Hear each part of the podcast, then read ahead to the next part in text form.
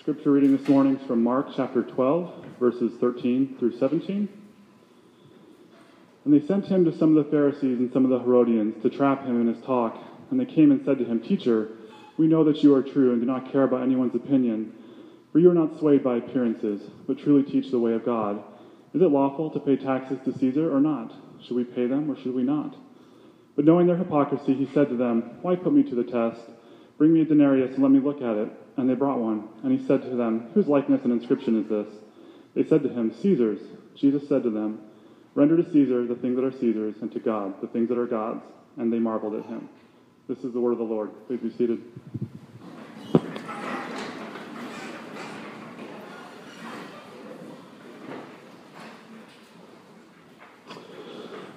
Well, good morning, everybody.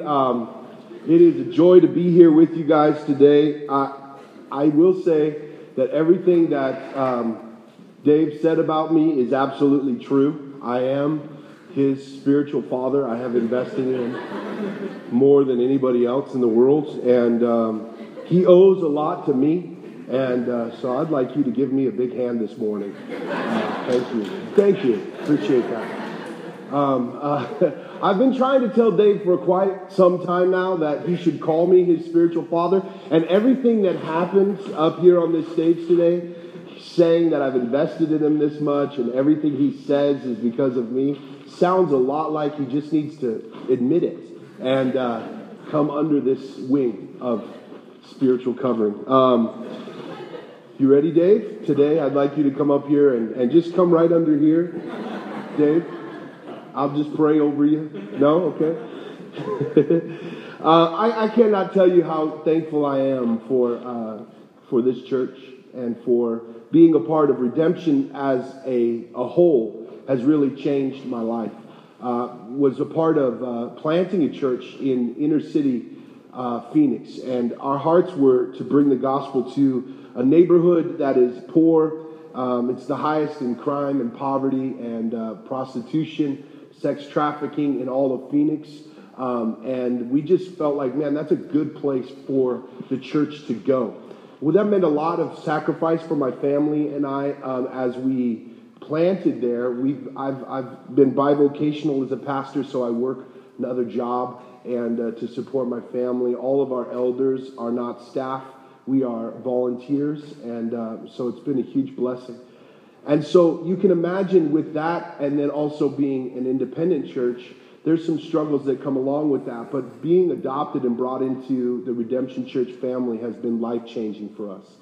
To have the encouragement and support and the blessing of the leaders that are there, also for them to take on some of the load of stewarding finances for us. When we came in, there was a big thing that took place. I don't know how this happened. We were going for about 12 years as a congregation, independent congregation in that neighborhood.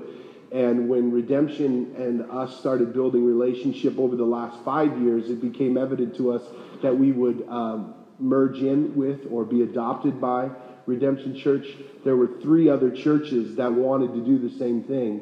And in that whole 3 churches coming together to be Redemption Alhambra, a building was given to us, a Lutheran church that was built in 1948. And so we've been now have our own property, and we've been trying to see these 3 churches come together. It's been a crazy story. I still don't know how it happened, except to say, to God be the glory, right? And so we're trying to see a church that's been, raised up there. We really do desire to be a diverse community because our community is diverse. And so when you look out in Redemption Alhambra, be praying for us because of all the cultures that are coming together. We don't want to just be in the neighborhood. We want to be of the neighborhood. And in order to do that, we have to reflect that neighborhood. And so it's been an awesome thing for us to see. I can't tell you what our predominant race is in our church. We are very diverse, and that's just been a joy to watch. And God's been diversifying us even more. So as you're praying for us as a church, then you can say, be praying for us that we would continue to grow in that way, and also to meet the needs of our neighborhood. I will say that because of the neighborhood Preaching in a very diverse neighborhood for me has been a great joy. I came out of preaching in extremely charismatic culture, you know, so I get very loud and passionate, and I don't mean to scare you today, but because we are family, you have to love me whether you like my style or not. We all have family members that we're kind of embarrassed are a part of our family, you know, and so I don't mind being that brother as long as you call me brother, you know. Tucson should understand that, you know, Arizona feels that way about you guys. So it's... What? I mean, we get along in that way. And so Redemption, you know, kind of had brought me in, embarrassed that I'm a part of the family, but you got to love me. I'm a brother, so love me in that way. So if I get a little loud or passionate, just know you can amen, okay? You can, we like the dialogical preaching. That means I talk and you say amen back. I'm good with that. If not, you can just stare at me. I'm used to it, okay?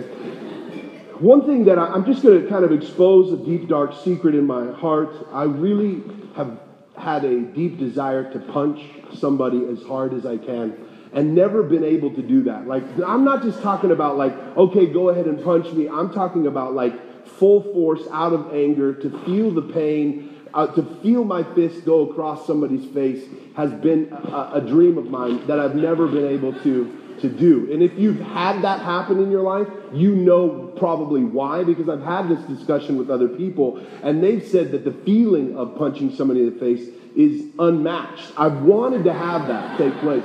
And I'm talking about where you really connect, you know that thing is going to knock them out, they're on the ground, but I've never had that, mostly because I have a greater fear or a greater affection for not being punched. You know what I'm saying? So I've always said, if I got to punch somebody, I've got to be open to be punched back. And so I never got into that. I never got into that place. You know, I've seen them. I've agged them on. I've instigated fights, but I've never been in a fist fight myself, because I learned quickly that this is what is, you know, needs to stay beautiful. And so I didn't want that to take place. And so I learned to talk my way out of fights. I learned to kind of debate people. I learned there's another way to fight. Now, it may sound a little bit of manipulative, but the reality is I learned that there is I could even say a more violent way. You can fight somebody verbally, and it could be even more painful in so many ways. And so I learned that. And even when people would get angry at me, I could talk my way out of that, out of fist fights. Even though I wanted to feel that, I never went there. And so let me give you kind of context to my life. My mom and dad pastored all of my life. They're now missionaries in Kuwait, and they had 6 boys. I'm one of 6 boys. So inside of that, even when you're thinking 6 boys and you never punched anybody in the face, that's pretty miraculous, right? Even if it's just your brother. And we never got in fistfights. We would sit around in our family, and our brothers, not our family. My mom and dad hated this, and we'd get in trouble. But all the brothers would sit around, and we'd take out a bongo drum, right? And we would start, you know, and on beat, we would do our form of battle rapping, which is like a burn session kind of thing. And we'd sit around and just rip on each other. Like, who could come up with the best burn was like the best. Yeah, so we were doing this since we were young, right? We'd sit around and the goal was who could make the other one cry, right? And so if you could make them cry and they would walk away crying, you won, right? And so you would go in there, you got to have to prep yourself knowing we're about to go into a burn session going, don't cry, and then you would walk in, and this is the statement we would say to each other, listen, somebody's walking out of here crying, and it's not going to be me today, right? And so we'd start, the drum would go, and then all of a sudden, one right after another, we'd start ripping each other apart. Now this is ingrained into me since childhood, a part of something that quick tongue, the kind of working, you know, in that. And so when I'm growing, becoming a pastor, there's things, if you can just imagine, people say things to me, and I have to I have to ask the Holy Spirit to slow my tongue down a little bit, because I can say some very cutting things. Not because, even if I think it's funny, it's not always funny, right? So I had a test of this when I had two interns in my house, and they were trying to be young punks who thought they knew everything, and they were ripping on me. Now, there's a lot of things to rip on me, right? But then all of a sudden, I could hear, they couldn't hear, I could hear kind of the, you know what I'm saying, happening, and I'm like, okay, you want to go there? And I could hear the drum beat going, and I said, listen, don't go there. I don't want you to start coming at me, because I'm going to tell you this, somebody's leaving this room crying. And it's not going to be me, right? And they're like, yeah, right, no, Pastor, you. Because they've only seen the pastoral side of me, right? And so they're going, no, someone's going to leave this room crying, and it's not going to be me. And they're like, no, do it. So they keep going and going. And I look at my wife. I'm like, I don't know what to do. I'm starting to feel this urge, you know. And so I said, look, I'll say one statement about each one of you. Now, I'm not bragging about this. I would say one statement about each one of you, and I guarantee you both of you will leave here crying. And they said, do it. So I said, boom, boom, and they both left crying. This is not something I'm bragging about. I'm just saying, don't make me go there, right? So I've asked Steven, do you got a drum, right? Dave, get up here. You ready? No, I'm just kidding. Battle rap right here. No, it's not something to brag about. All I'm saying is that when you see the text that we just read today, you can understand that some people will take words and try to deconstruct somebody. They'll take words and enter into debates to try to trap people, to try to manipulate people, to try to catch them in a place where they can not just beat them up. They don't have to just punch them, right? But they're getting them to a place where they are trapping them, getting them caught, manipulating them. And what we're seeing here is Jesus is marching on the way to the cross, right? But the Sadducees, the Pharisees, the Herodians, which is kind of the whole piece of the synagogue, how they come together, is going to trap Jesus. We just read this, right? But as we're going towards this, what we have to see is there's another way of destroying somebody inside of debate. The rules of fighting inside of debate are different, right? You don't want to lose your cool. You don't want to lose your emotions. You don't want to get carried away. So when you see somebody inside of debate, what they're trying to do is intellectually get that person to a place where they have no place to go, and then anger comes out, right? Now, violence comes out. And if you ever find yourself in a place where you've got somebody emotional and angry and violent, you know, right? You know you've won that debate. You've won that debate. But what we see in this as they're approaching Jesus is there's a lot more going on here than just them asking, should we pay taxes? And we've got to at least admit that, but we can only know that if we are kind of walking down the track of studying all of Mark. So let's take a minute to just kind of remember what are the things we've been learning as Redemption Church as we've kind of trekked through Mark. Which I love preaching through books of the Bible for this very reason. It gives you such a greater context to understanding Scripture. What we've seen is from the very beginning of the book of Mark, Jesus has built all of his teachings around the kingdom of God. He's been proclaiming he is king. He's the one who is coming. He's the Messiah who's coming. He is king. And here's what his kingdom looks like. And so all the things you've seen Jesus doing are proclamations about what his kingdom is like. And it doesn't take very long for us to realize Jesus' kingdom is far different and opposed to the kingdoms of this world. That's why he starts rustling feathers pretty quickly. When he teaches about the kingdom of God, he shows how the kingdom of God is different than the kingdoms of this world. When he heals the sick, he's showing what his kingdom is like. When he casts out demons, he's showing what his kingdom is like. When he teaches parables, he's talking about, here is what my kingdom is like. He's been talking about this kingdom. He's been saying he is this king. But here's what I need us to get to, right? For us to really understand, why is this important that he's saying he's a king? We have to understand that the people of God have been waiting for a king, a Messiah to come for a long time. They've been yearning and longing for it. And so for us to understand that place, I want us to put this picture in our mind just for a second. This has helped us at Redemption Alhambra to kind of feel that yearning. Now, I want you to picture in your mind a desperate woman. Now, I'm not talking about anybody in this room, okay? Except for you, ma'am. But I will say that there is this anticipation within a desperate woman who wants to be married. So much so that every guy that passes by, she cannot have a normal relationship with that guy because of her desperation to be married. She can't just have a healthy friendship. Why? Because she's constantly thinking, is that the one? Is that the one? Is that the one?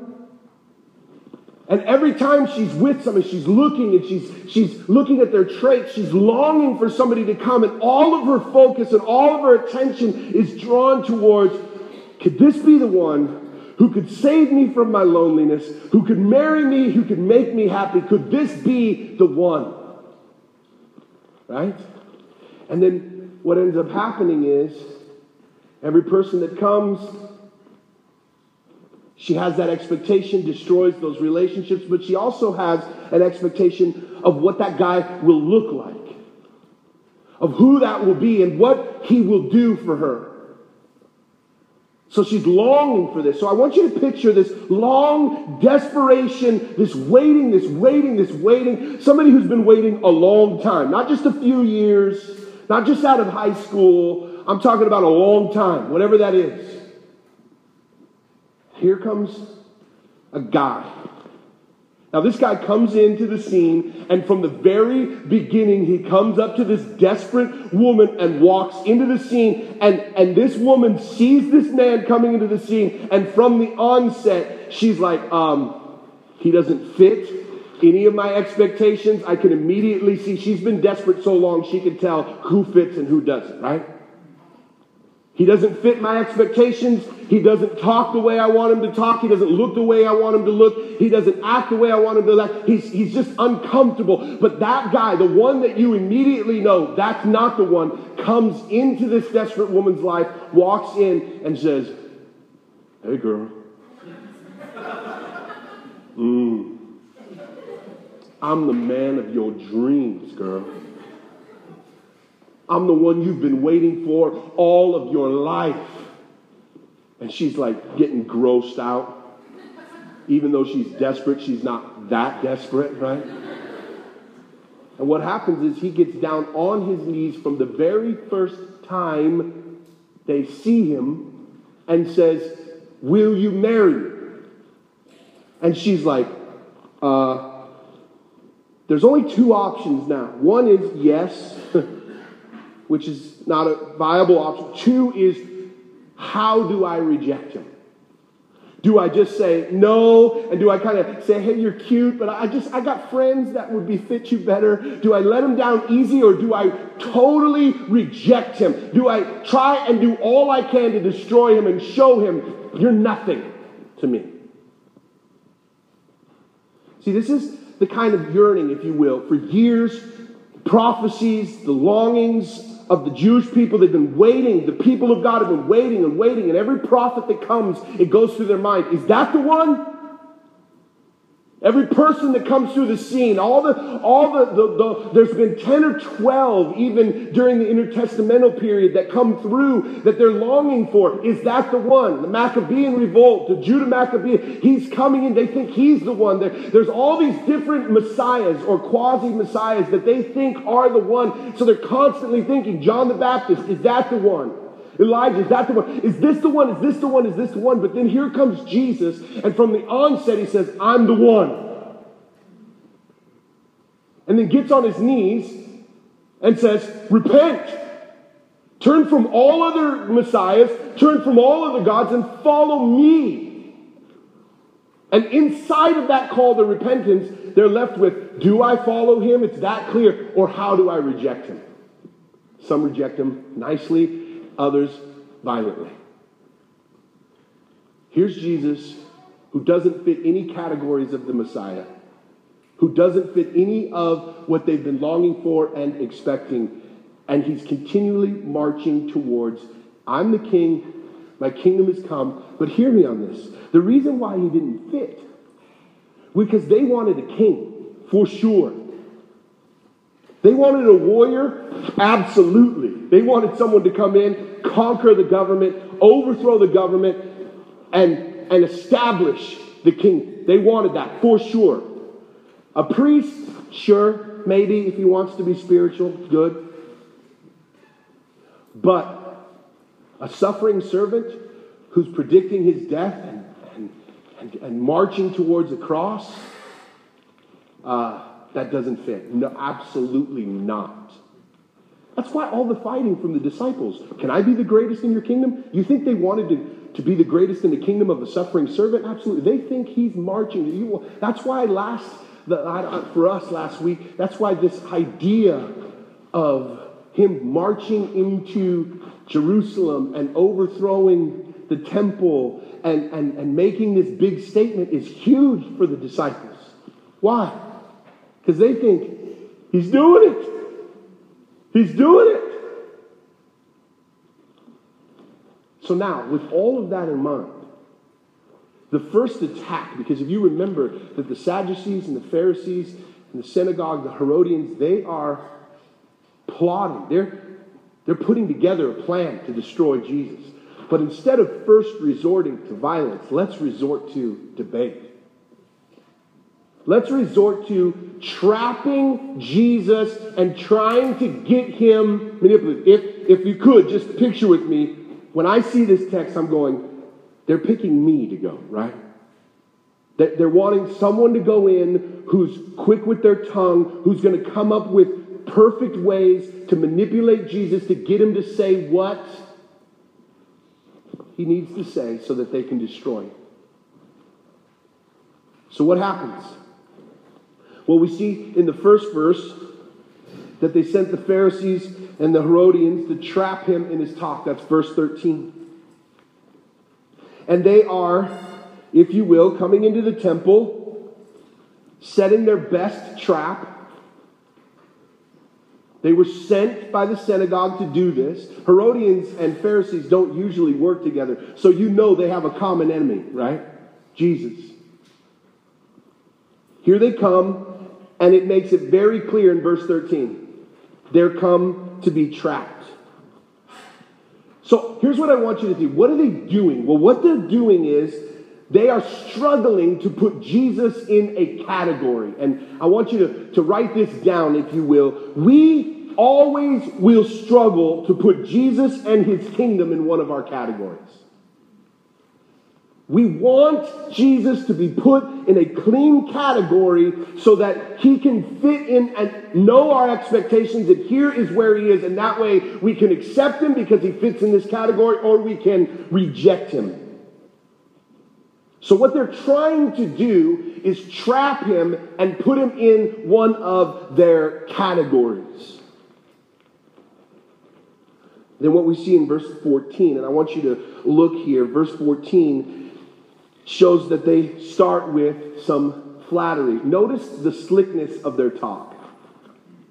Teacher, we know that you are true and do not care about anyone's opinion. For you are not swayed by appearance, but truly teach the way of God. Is it lawful to pay taxes to Caesar or not, or should we pay them or should we not? Notice how they start the conversation with flattery. You know they don't believe these things.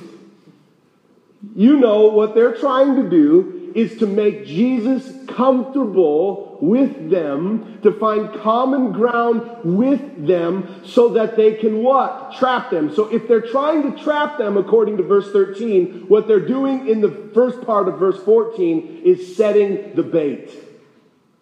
They're setting the bait. They are flattering him. And notice what they say to him. They say some very interesting things. We know that you are true. We know you're true. What's the other thing? We know you don't care about others' opinions.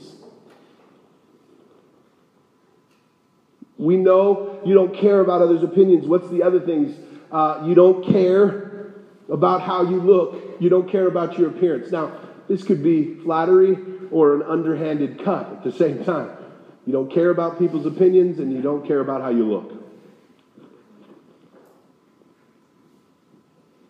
And the last thing is, you teach the way of God. Okay, they want Jesus to know, we are friends, not foes. We're here to have a discussion with you. Let's start on common ground, and let me ask you a question. I want to know. They asked this question, a carefully crafted question. Believe me, this was prepared. They knew what they were going to ask. And they said this, should we pay taxes to Caesar? Now, one thing that you have to see in this question is they're not asking, should we pay taxes? There's much deeper of what is being said here. But they're trying to start with this, should we pay taxes? Because of the context in which they're in, they are forced to pay taxes to Caesar in a way that they don't want. They're not in positions of power, so they're trying to live within a government structure that they don't. So what they're trying to ask Jesus is not, should we pay taxes? What they're trying to ask him is, are you a revolutionary? Are you a revolutionary or not? Revolutionary meaning, if you're going to come in like the messiahs come in, or the quasi-messiahs, if you look back in the history of how messiahs would come in, they would come in and overthrow the government and establish their own system so that the people would be free from these taxes.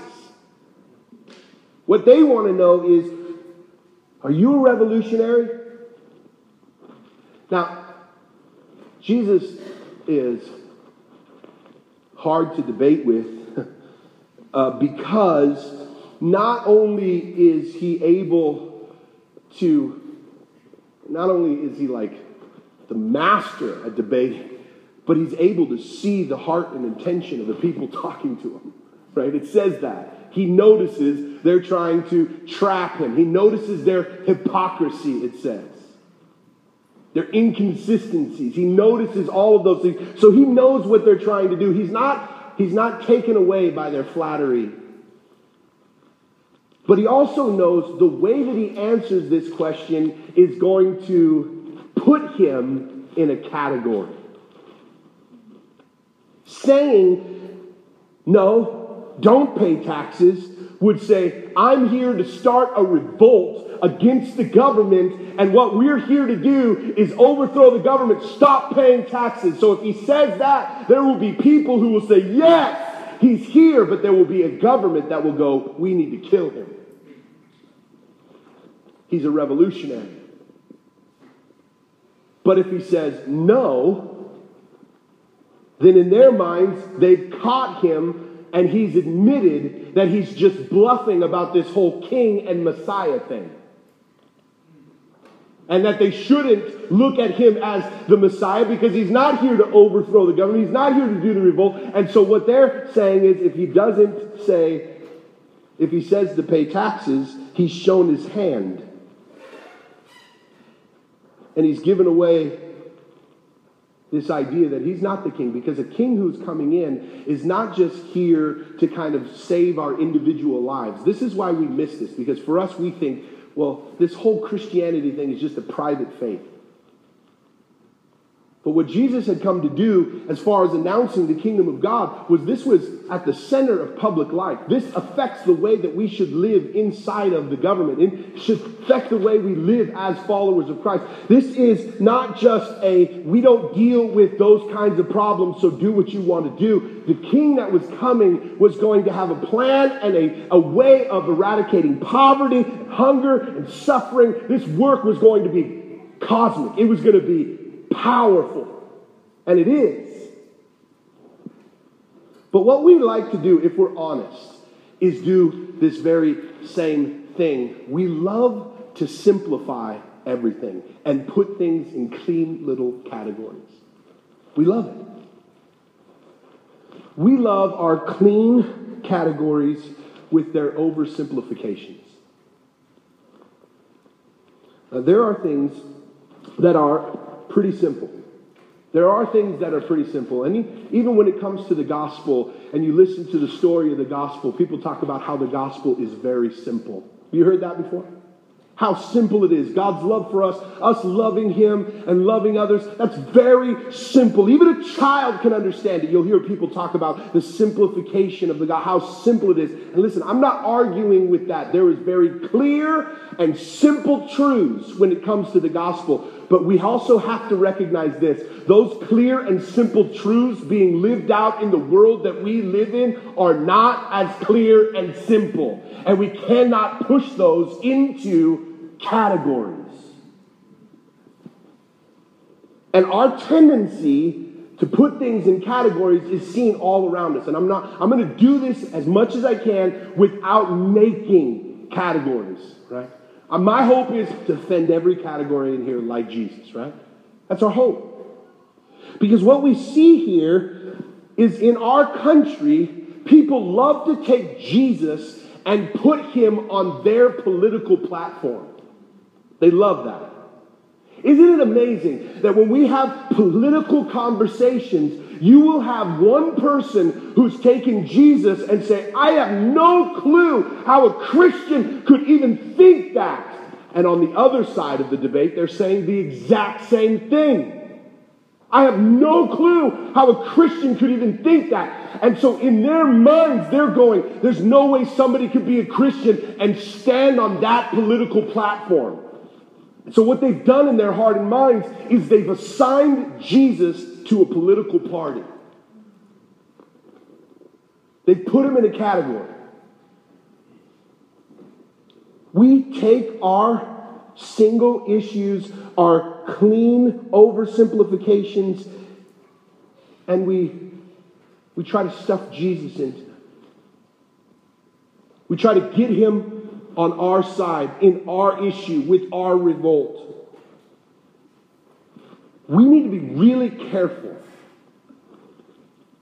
that we don't lump Jesus and His kingdom in with our agenda.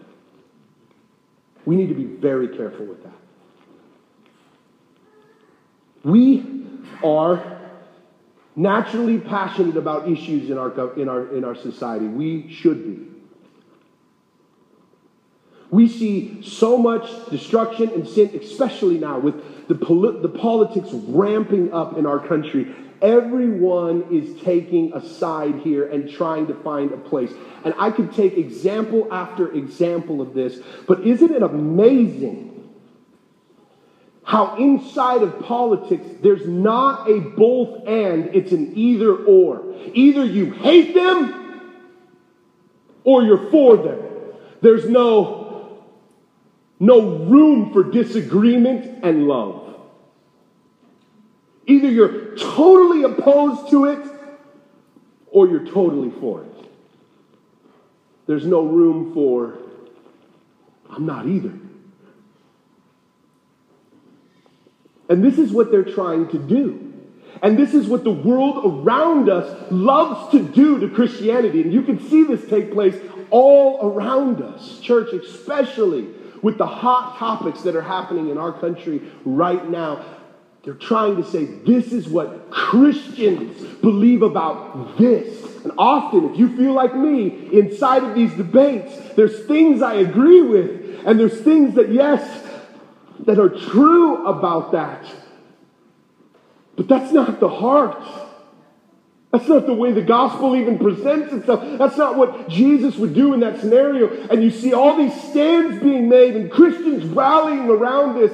And it's even hard sometimes, if we admit, for us to find ourselves even calling ourselves Christians in this kind of climate, because we're put in a category with everybody else. Do you believe this or do you not? Well, let's talk about it. Let's talk about the nuances of it. Let's work through this. No, do you believe this or do you not? They're trying to categorize and oversimplify. But look what Jesus does in the face of that kind of reality. I love how he does this. He refuses both the categories and creates a new category. I love this about Jesus. This kind of stuff and my debate mindset. I just love it, right? I love how Jesus says, hey, do you have a coin? And they're like, could you just answer the question? You get what I'm saying? Do you have a coin? I'll talk about this later, but notice Jesus doesn't even have a coin. He has to ask for one. Do you have a coin? And it says they brought him one. So they had a coin, which is interesting because many of the people in that time believed carrying one of those coins around with them was like carrying a little idol with somebody else's image on it. Do you have a coin? And they brought him a coin. It's a denarius, basically a small day's wage, a very small amount of money. Think of it as like a kind of a quarter, if you will, just a small amount of money. And he brought it to him and he says, whose likeness is on this? They said, Caesar's. Jesus said to them, render to Caesar the things that are Caesar's and to God the things that are God. And I love the last part. And they marveled at him. Why did they marvel? Because he just destroyed both of their categories with one illustration. Drops the mic. And that's the end of the conversation. I'm out. Jesus. Done. I love that. That is such, I love that. I love what takes place there. But why? Because what he does is says, bring me a denarius. He didn't have this in his own pocket. He says, bring it to me. And so they're carried to him a coin. And what does he say? Whose image is on this? And you've got to see the significance of this. Because when he asks whose image is on this, that word is the same word that we get from we're created in the image and likeness of God. Whose image, whose likeness is on this? What coin? This is an image bearer of what? And they say, oh, Caesar. So what does he say? Give to Caesar what his image is on. And give to God what his image is on. Amazing. Knowing this, that in that statement, he is confronting the idea that government has divine authority.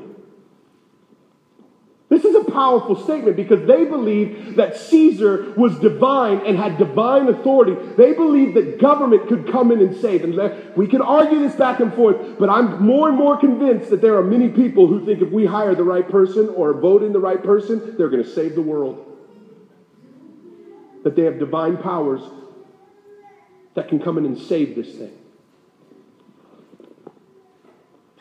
There's this reality of this belief in the divine and the governmental authority, saying that Caesar, his image is on money, and go ahead and give to him. Pay him what is his. But give God what his image is on, makes a powerful statement saying Caesar is not God. Government is not God. Caesar is not God. But notice what else he says. Money is not God either. Money's not God either. Money is not what bears the inerrant image of God on it. It is us. It is us who are made in the image and likeness of God. We are the image bearers of God.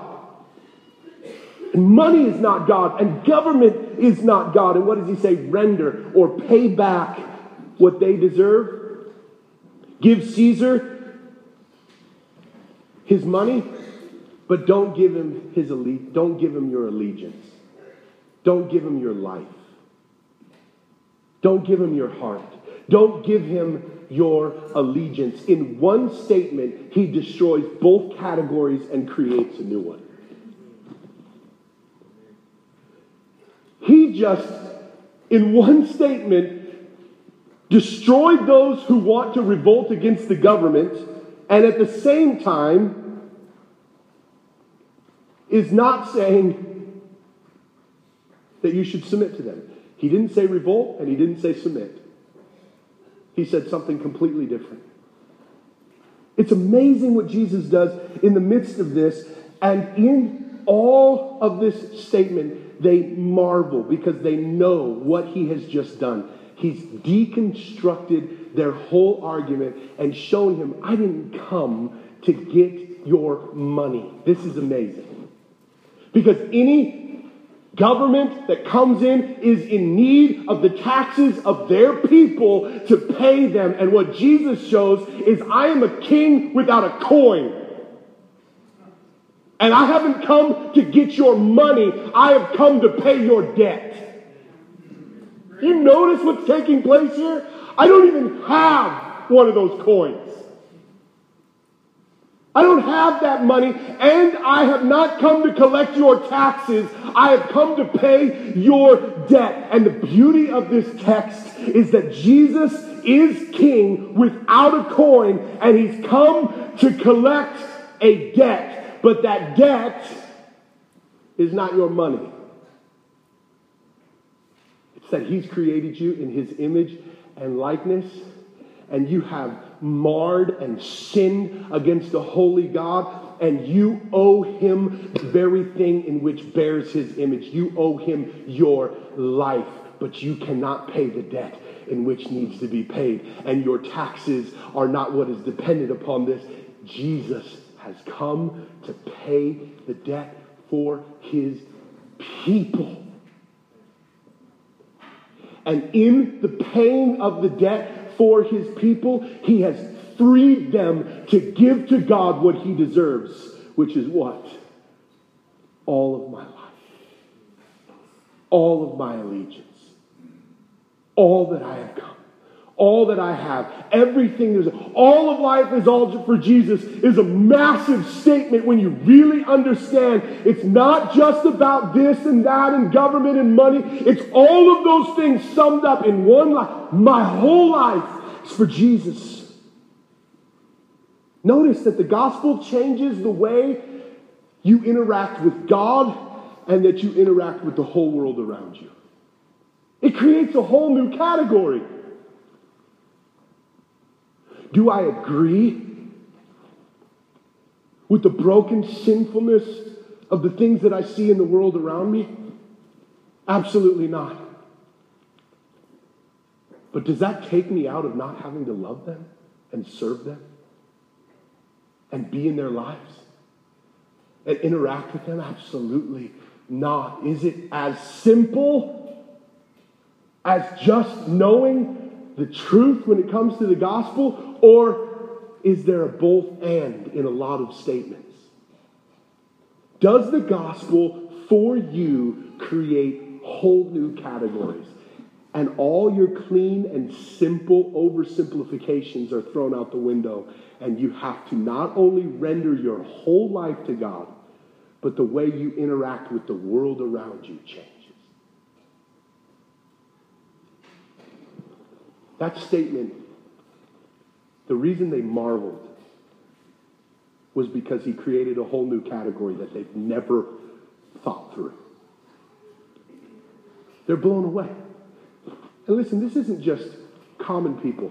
These are the teachers. These are the Herodians. These are the people who are smart. They're the ones marveling here. Because they don't have an argument back. Church, I pray with our lives as Redemption Church. What I absolutely love about this community across our state is the fact that it's really hard to put us in a simple category. It is. If you see the way we're interacting with politically hot topics, it's so different than kind of this just outspoken, truth-based people who just destroy everybody around them. And it is also so different than just kind of this socialized love everybody, don't make any waves mentality. It's desperately trying to live in this whole new category that is the gospel. And desperately walking it out with our eyes fixed upon the king without a coin who's come to pay our debts. That in following him and giving our lives and rendering our lives to him and giving our whole selves to him, we can't just fit in clean little categories. It revolutionizes the way we live our lives completely. Let me pray for you. God, I'm thankful for this family. And I'm asking that in the midst of this, that we would leave this room not with a clear picture of do we fall in this category, or this or this. But Father, that we would have deep convictions, but also very humble hearts. God, that we would hear this statement and be marveling with them. How this king came not to collect taxes, but to pay debts. And that we would give our lives back to him. We are the image bearers of God. We have sinned and taken things into our own hands, and we have walked away from you. And what you have come to do is far greater than we could ever do. You've paid our debts. You've made a way for us to come and give our lives wholly back to you. And as we remember that, God, I pray that this would not just change our private little spiritual lives, but it would change the way we live publicly as Christians, as followers of you.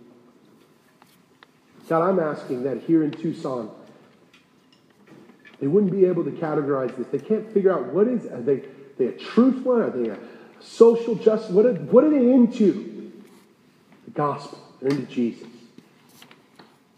They're into truth. They're into love. They're into grace. They're trying to faithfully live their lives before you. And Lord, I know that in order to do that, it takes so much wisdom and so much help. Lord, I don't want to just see this debate as an example of saying, wow, Jesus, I could never do that. But Lord, I know that you didn't just come to show us and give us an example. You came to be our power to interact with the world around us the way that you would. So Lord, I'm asking for us wisdom that only comes from your Spirit. As we live wholly before you, that we would live wise and loving, humble lives in this world. We ask these things in your name, Jesus. The church said.